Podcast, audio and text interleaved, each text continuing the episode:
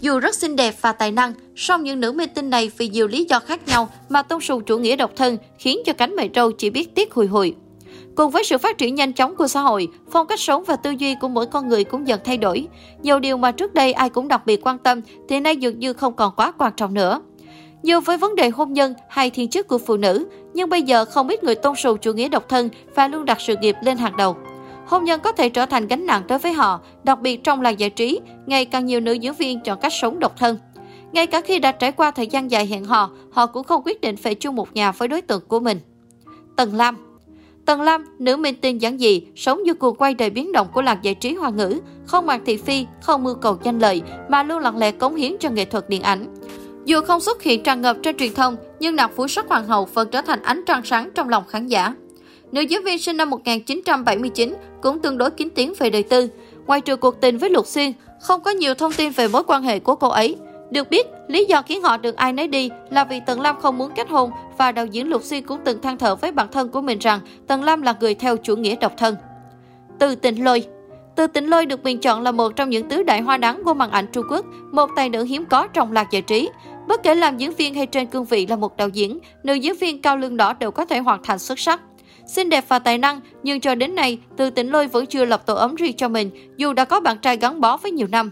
Nữ diễn viên 47 tuổi từng nói, ai quy định là đời người nhất định phải có hôn nhân mới trọn vẹn hạnh phúc. Phạm Hiểu Chuyên Phạm Hiểu Huyên là một nữ ca sĩ, nhạc sĩ, nhà sản xuất, kiêm diễn viên tài năng đến từ Đài Loan. Hiện tại ở tuổi 45, nàng thiên hậu rất ít khi xuất hiện trước công chúng và cuộc sống vô cùng kín tiếng.